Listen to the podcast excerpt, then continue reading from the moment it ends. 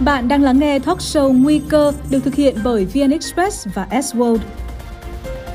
Nguy là cơn bão trong thương trường, cơ là vận hội của doanh nghiệp. Chúng ta sẽ là ai khi cơn bão đi qua?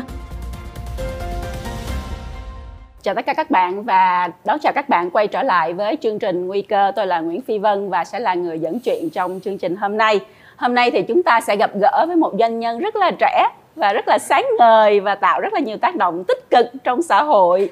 À, mời các bạn gặp gỡ và trao đổi với vị khách mời rất là đặc biệt của chúng tôi ngày hôm nay, doanh nhân Lê Đăng Khoa và là chủ tịch của tập đoàn Lê Group Ventures. Chào Khoa. Em chào chị Vân. Nổi tiếng sau chương trình Shark Tank Thương vụ bạc tỷ, Lê Đăng Khoa được công chúng chú ý trong vai trò là một nhà đầu tư khởi nghiệp. Tiếp nối công việc kinh doanh từ gia đình cùng với khoảng 15 năm chinh chiến trên thương trường. Vài năm gần đây, anh tham gia vào lĩnh vực đầu tư khởi nghiệp và trở thành chủ tịch của quỹ đầu tư Lê Group Ventures. Anh đồng hành cùng với 14 startup hoạt động trong đa ngành nghề từ giáo dục, F&B, công nghệ, dịch vụ, thiết kế xây dựng, nông nghiệp kỹ thuật cao và nhiều mảng khác chưa được công bố. Covid-19 đối với Lê Đăng Khoa là một thách thức mang tính bất ngờ và hành trình đầu tư kinh doanh cũng như vượt bão thương trường của anh luôn mang theo mình chữ nhẫn. Thay đổi tư duy, dịch chuyển mô hình kinh doanh, chuẩn bị hành trang kiến thức, hạn chế các rủi ro và nắm bắt cơ hội trong cùng thời điểm là những gì mà Lê Đăng Khoa đã thực hiện trong những khó khăn chung của nền kinh tế. Đón xem talk show Nguy cơ số 12 với khách mời là doanh nhân Lê Đăng Khoa, chủ tịch của Lê Group Ventures. Khỏe không? vui được gặp chị, rất là khỏe. Sau cái mùa Covid vừa rồi thì có cái gì khác không ta? À, thật ra thì ờ, em nghĩ Covid nó là một cái nguy cơ mà ảnh hưởng tới toàn thế giới và rõ ràng đó là một cái ở cái cạnh nào đó mình dùng từ là vấn nạn mà cả một thế giới không có ngờ được về, về, về cái thứ nhất là về cái sự gọi là chuyển biến đột ngột của nó. Và thứ hai là về cái sức tàn phá của nó. Và tới tận ngày hôm nay mình vẫn cảm thấy là nó vẫn còn rất là tàn phá. Có nghĩa là thậm chí chúng ta thấy được là thậm chí những chuyên gia mình, mình có thể coi coi gọi là lạc quan nhất của thế giới cũng cũng càng về sau là càng không dám đưa ra bất cứ một cái nhận định gì. Thì rõ ràng là đối với em thì với một cái vai trò là một, một nhà đầu tư uh, khởi nghiệp thì bản bản chất của cái mô hình kinh doanh khởi nghiệp nó đã vốn dĩ rất là rủi ro mình thì trong cái thời đại covid này thì nó lại càng rủi ro hơn. Mà mà đương nhiên thì em nghĩ đối với cá nhân em và những những startup mà em đang đầu tư, đôi khi nó giống như là mình dùng từ là cái rủi ro của covid, nó cộng cái rủi ro của startup, nhiều khi hai cái rủi ro cộng lại, nó, nhiều khi nó lại là có một cái hiệu ứng khá là tốt. Thế dạ. giống như người ta bảo là âm với âm cộng là này dương hả? dạ. Vậy thì trong những cái khó khăn mà chúng ta đã trải qua trong thời gian vừa qua do đại dịch thì Khoa đã phải chịu trước những cái à, họa gì? em nghĩ thì ờ, bắt đầu con đường khởi đầu tư khởi nghiệp thực ra là mọi người hay nói em một cái từ nó hơi sai sai đó là soái ca khởi nghiệp thực ra là em từ đó giờ em chưa có chưa có giờ đi khởi nghiệp em là À. sốc em là nhà đầu tư khởi nghiệp đúng không chị? Ví dụ như mình làm sáng thì chẳng nữa mình cũng là nhà đầu tư khởi nghiệp chứ mình có khởi nghiệp đâu. Thì thực ra cái sự nghiệp đầu tư khởi nghiệp của em nó bắt đầu cách đây khoảng 6 năm. Từ cái Zita là một cái là một cái khởi nghiệp công nghệ về bất động sản. Trong bốn cái khởi nghiệp đầu tiên của em là fail hết. Khiến thậm chí em khiến em có một rơi vào gần như là là, là phá sản nhưng mà bảy cái khởi nghiệp gần đây nhất của em đều thành. Thì đối với em, cái chuyện đầu tư khởi nghiệp hay là cái chuyện đặt chân tới một vùng đất rất là xa lạ, hay là cái chuyện đi học ngoại ngữ, hay là mình học piano, hay là học bất cứ một cái skill nào mới, mình đều phải từ những cái bước chập chững để trở nên chuyên nghiệp. Thực ra nó đều giống nhau anh phải có cái lần bỡ ngỡ của cái chuyến bay đầu hay là cái lần thất bại của cái kỳ đầu tư đầu, rồi thì anh mới quen thuộc được tất cả. Thì thực ra nó cuối cùng nó là một cảm xúc. Đấy. Thì em thì em nghĩ là cái cái cái chịu, mình không thể dùng từ là chịu được, nhưng em nghĩ là cái cái phải bỏ ra trước. Cái phải bỏ ra trước của một nhà đầu tư hay là một nhà lãnh đạo, của một công ty khởi nghiệp. Đó là họ phải có sự kiên nhẫn họ phải có sự vị tha. Đương nhiên họ phải có kiến thức. Đấy. tại vì cái câu chuyện để khiến cho một cái anh làm bánh rất giỏi một anh thiết kế uh, kiến trúc sư rất giỏi một cô làm nông nghiệp công nghệ cao rất giỏi để trở thành một chủ doanh nghiệp dài chục tỷ trăm tỷ ngàn tỷ là đoạn đường rất dài. Cả em và chị em nghĩ chị em mình tệ tệ cũng phải có mười mấy năm thậm chí hai ba chục năm trong quản trong vấn đề quản trị điều hành công ty, chưa chắc chị em mình đã tự tin, đúng không chị? Để có thể nói là mình là một người quản trị thành công của một công ty. Vậy thì mình không thể nào chỉ dựa trên vận may để mình nói à tôi may mắn để tôi kiếm được một những cái bạn start up để các bạn trở thành ông chủ hay bà chủ trong thời gian ngắn được nên đó là cái thứ mà phải tự đầu việc đầu tiên là phải kiên nhẫn. Kiên nhẫn có giới hạn không khoa? Giới hạn cuối cùng là giới hạn không hợp tác được. Còn ngày nào còn hợp tác được thì em nghĩ không có gì là có giới hạn. Khoa nghĩ mình là người rất kiên nhẫn không? Suốt 3 năm nay gần như mỗi tuần em đều bỏ ra một ngày để em dạy những founder của em. Hai năm trời có thi cử. Và chị biết là em dạy bằng cái giáo trình của em thì gần như là ba ngày soạn giáo án một ngày dạy. Wow và gần như là em là giống như là em tạo ra một cái văn hóa cho cái hệ sinh thái của em là văn hóa truyền cái kiến thức đó, đó. giống như ông này ông à, em là cái người đầu thì em dạy mấy bạn founder cái kiến thức đó thì các bạn founder sẽ pass cái kiến thức đó đó cho người tiếp theo và gần như bây giờ là gần như là nó nó cập nhật một cách real time luôn đó nó như em thì hôm nay em đọc cuốn sách nào mà em thấy nó quá hay nó quá nó quá cần thiết là em phải dạy cuốn đó liền hướng dẫn các bạn liền Đấy. thì cái đó em nghĩ cái đó là một trong những cái vấn đề nó về cái tính chất kiên nhẫn vậy khoa rất kiên nhẫn rồi thì các founder họ có kiên nhẫn không em nghĩ là khi họ thấy được cái giá trị của kiến thức khi họ thấy được cái giá trị của sự kiên nhẫn của họ dành cho em và cái sự phát triển của công ty nó tỷ lệ thuận với những cái điều đó thì họ càng lúc càng kiên nhẫn. Có ai không đủ kiên nhẫn và Có bỏ chứ. cuộc không? Đó chứ. Chắc cũng phải 30% phần trăm. Nhưng mà cái đó là cái thứ mà em hình dung được. Thực ra một startup họ rất dễ mất kiên nhẫn và mình phải thông cảm. Tại vì đó thông thường đều là những cái cái cái business đầu tiên của họ đôi khi họ muốn đi nhanh hơn. Cái sức của họ đôi khi họ cảm thấy bi quan so với cái tầm nhìn của mình. Cả hai điều đó đều có thể khiến họ dừng lại. Em có nói một chữ nữa hồi nãy là chữ vị tha. Chị Dạ. Phi Vân muốn Khoa nói sâu hơn một chút vị tha là như thế nào? Vị tha ở đây em nghĩ đó là cái sự nhịn chị không thể nào chị mong một cái startup mà nó đúng từ đầu. Nó sẽ sai rất rất nhiều.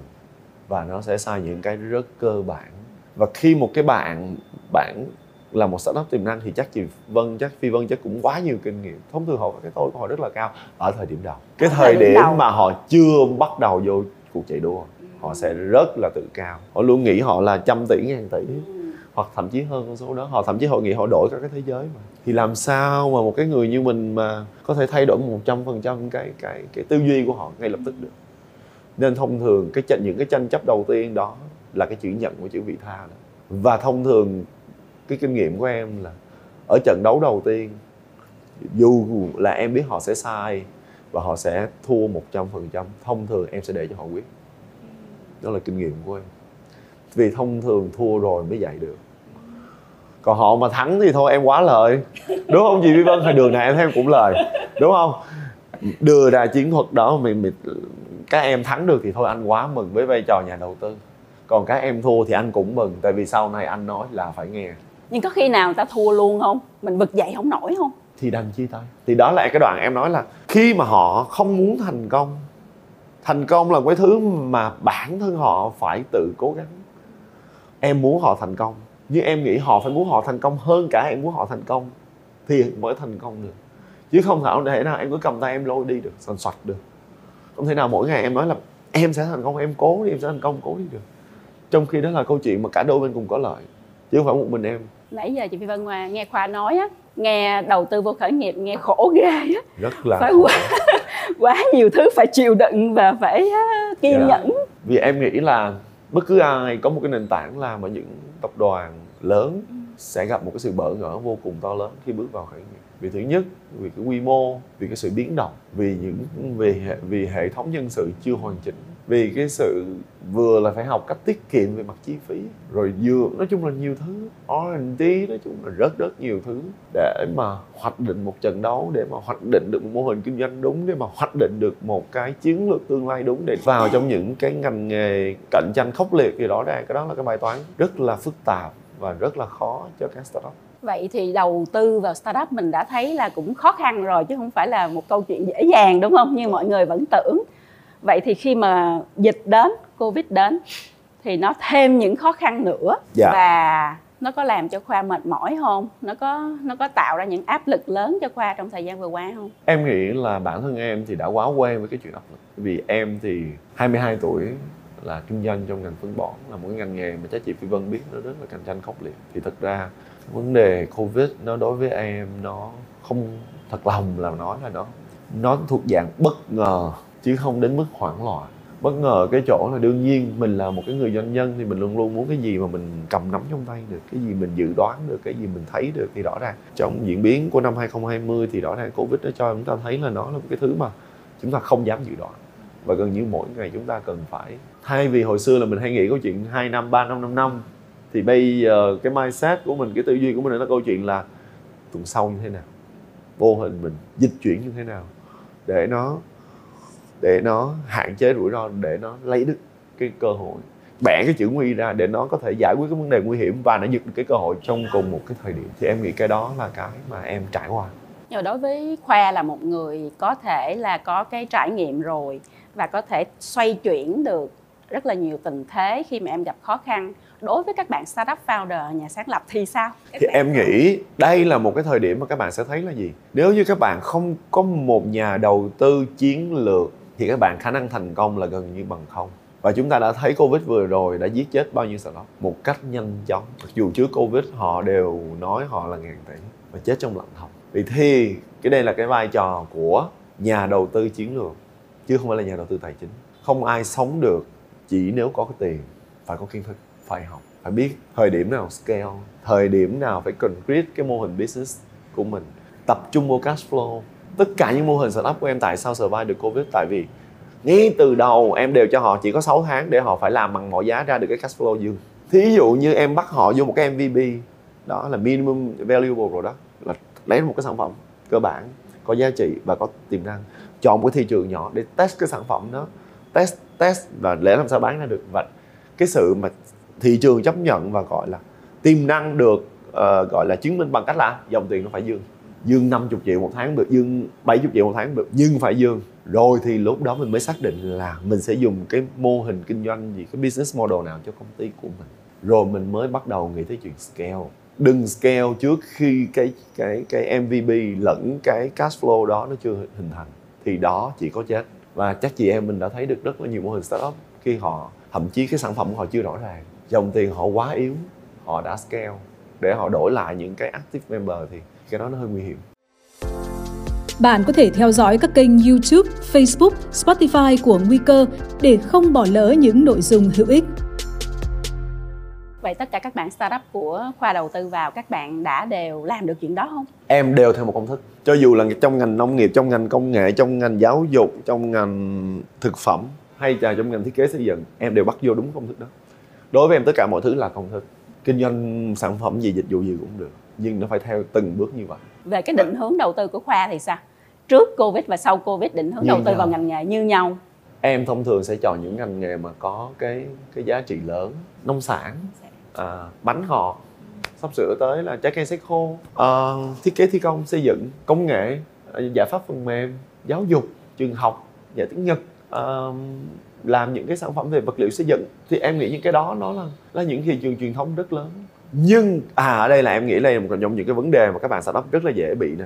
Là các bạn hay nghĩ ra một cái thứ gì đó mà các bạn cảm thấy là gì startup là gì, startup là cái gì đó mà nó chưa có xuất hiện thì nó mới gọi là startup. Sai rồi. Em nghĩ startup là một mô hình kinh doanh mới trong một thị trường cũ. Làm sao cũng bán trái bưởi, làm sao cũng bán trái ca làm sao cũng bán cái bánh bông lan đó trong một thị trường ngàn ngàn tỷ đó. Nhưng mình ra một cách bán rất mới, rất sáng tạo để mình cạnh tranh với những thương hiệu truyền thống khi đó là startup chị thích cái góc nhìn đó bởi vì có lẽ là rất nhiều bạn startup tại Việt Nam đang chia thành hai cái camp hai cái nhóm khác nhau một nhóm là chỉ nói về công nghệ yeah. Dạ. và một nhóm thì khởi nghiệp dựa trên những cái tài nguyên của Việt Nam sẵn có em là có một công ty về về IT solution à. giải pháp công nghệ nói về công nghệ em nghĩ em là một người tới tận ngày hôm nay sau 3 năm em có kiến thức em nghĩ các bạn trẻ nên chỉ coi công nghệ là một công cụ để giải quyết một vấn đề của những cái ngành công nghiệp khác nhau. Thí dụ như công ty công nghệ của em làm cho một cái mảng về về thực phẩm thì em không có tiết lộ tên được. Họ đâu có hỏi em dùng công nghệ gì. Họ sẽ đưa em cái đề bài là như vậy nè. À, tôi muốn à, làm một cái app để có thể tương tác tốt hơn với tất cả những khách hàng của tôi. Anh nhận biết như thế nào? Đó là thực ra họ đâu có phải muốn dùng công nghệ mà họ muốn là gì? Họ muốn cái sự tương tác với khách hàng họ tốt hơn và họ muốn cái công nghệ giúp họ hoàn thiện cái chuyện đó. Hay là em làm cho một đối tác khác là gì? Họ muốn dùng công nghệ trong vấn đề quản lý xưởng quản lý kho bãi của họ quản lý cái uh, cái nguyên vật liệu của họ để họ có thể hạn chế được cái sự hư hao của nguyên vật liệu cái sự thất thoát của nguyên vật liệu.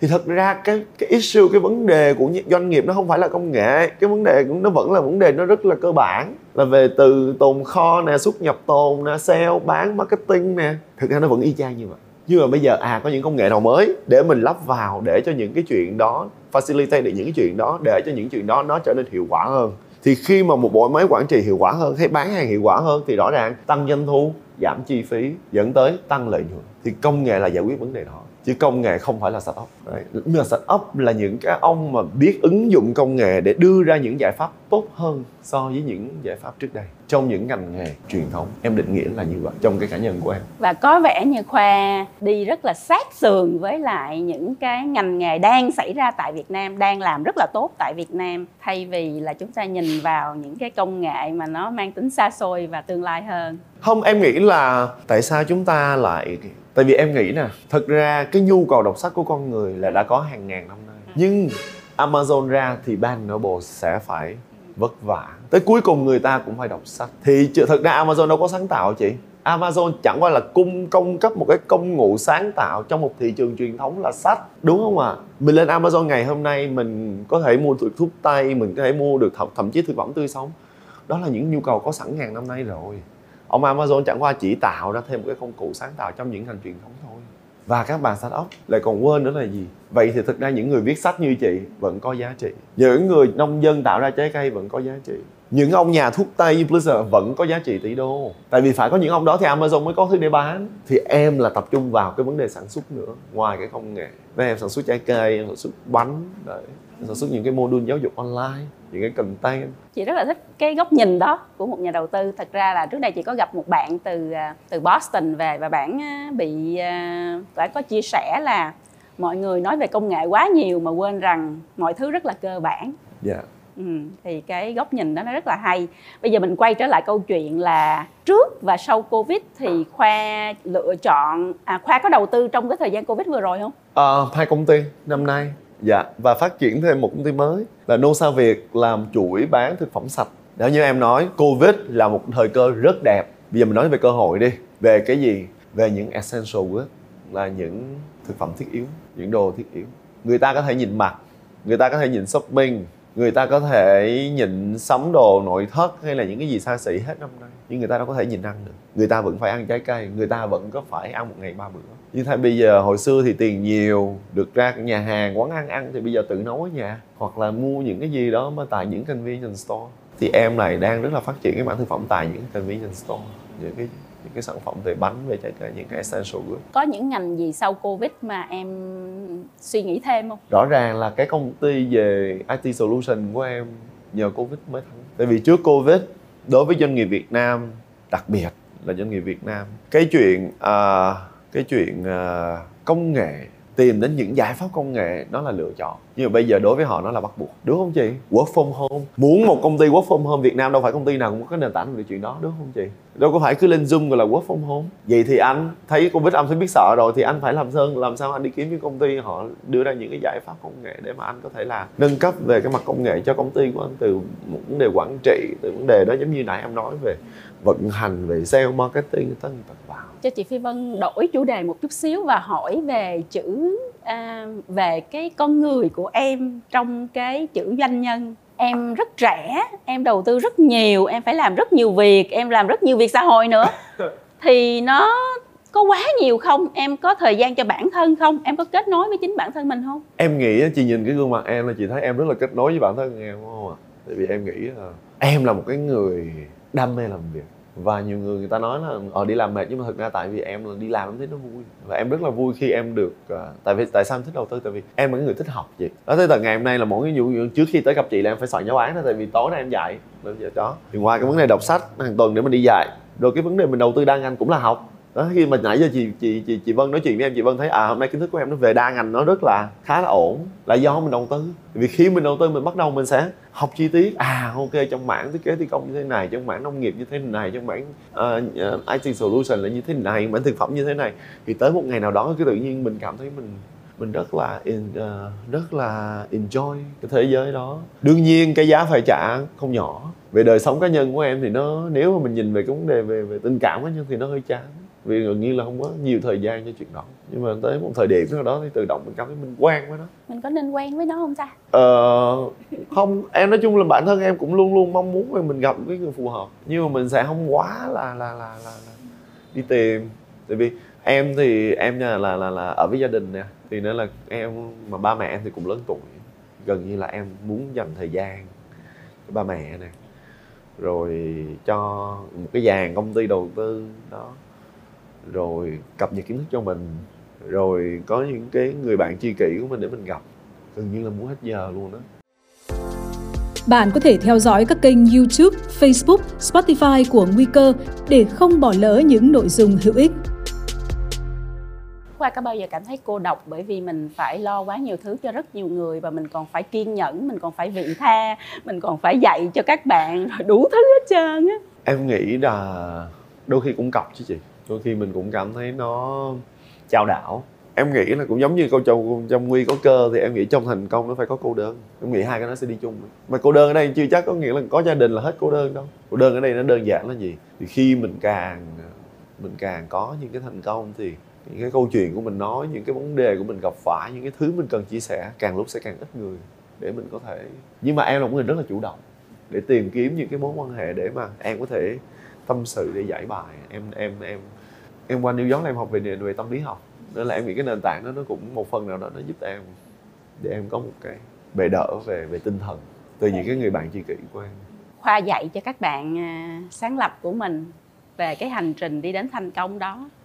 Thì khoa có chia sẻ với các bạn về cái việc là mình sẽ phải sống với sự cô đơn đó không? Đây là một cái mà em nghĩ em làm được mà em rất là khá là tự tin đó là em tạo ra được một cái hệ sinh thái mà các founder đều gặp nhau mỗi tuần và các bạn rất là yêu thương nhau. Mặc dù các bạn làm trái ngành nhau hết.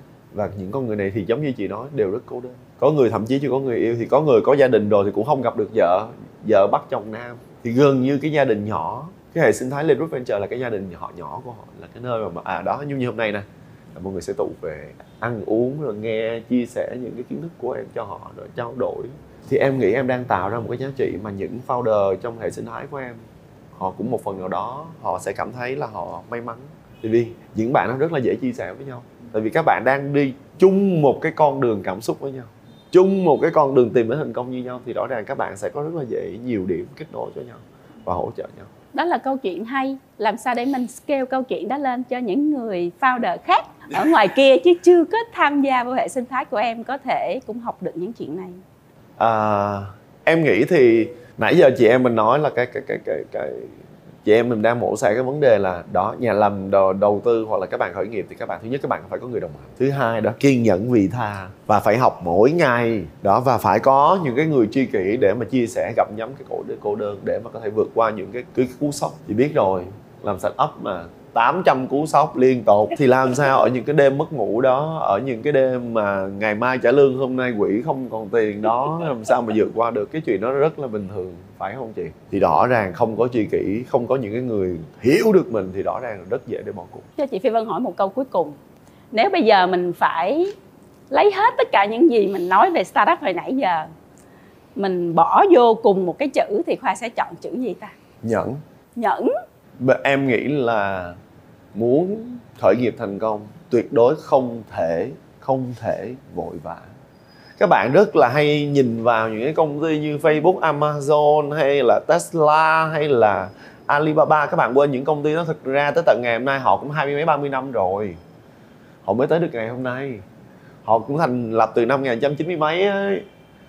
Đấy và ở trên thế giới họ đã có những cái công thức rồi. Những công ty mà hoạt động dưới 50 năm tuổi đều phải được gọi là công ty trẻ nên khi các bạn mới ra đời có hai ba năm, các bạn đừng có vội. Hai ba năm đầu là để test sản phẩm, test thị trường, test cái kiến thức của các bạn có đủ chưa, test cái cái năng lực tinh thần của các bạn. Các bạn có đủ cái bản lĩnh để làm một cái ông lãnh đạo to chưa? Đó, để mà có phước thì cùng hưởng, mà có quả chịu trước chưa? Đấy, cái đó nó khó lắm mà chị thấy không bây giờ các bạn sinh viên chưa học ra trường đã đòi làm chủ rồi. Mà thực ra các bạn đâu có biết được cái, cái câu có phước cùng hưởng có quả tự chịu đâu. Cái tưởng cảnh mà tưởng cảnh thơm không mà bây giờ cái cảnh mà tiền chưa không có đủ trả lương hay là những cái vấn đề trong kinh doanh diễn ra rồi đúng không? Đó chủ đâu? Ở đây tao học có những cảnh đó nó còn đi đâu? Các bạn chưa có kinh nghiệm. Các bạn thấy chỉ được cái cái cái phần cái phần được của cái ông lãnh đạo thôi. Đó cái phần này chỉnh chu rồi mà áo vest rồi được mời tới show rồi nói chuyện thôi oai quá. Nhưng mà thực ra đó, để được ngồi chỗ này thì bao nhiêu đêm? Tan nát. Đấy, bao nhiêu thời điểm trong cuộc đời phải bỏ cuộc? Muốn bỏ cuộc hay chỉ dùng từ cô đơn? Nhưng mà rõ ràng cái đó quá khó trách cho những bạn 20 22 tuổi. Trong một trong một thời, một khắc mà có thể hình dung ra một bức tranh mà chị em mình phải bước mười mấy, hai mươi năm, chị em mình nghe em đang chưa thấy cái gì đó.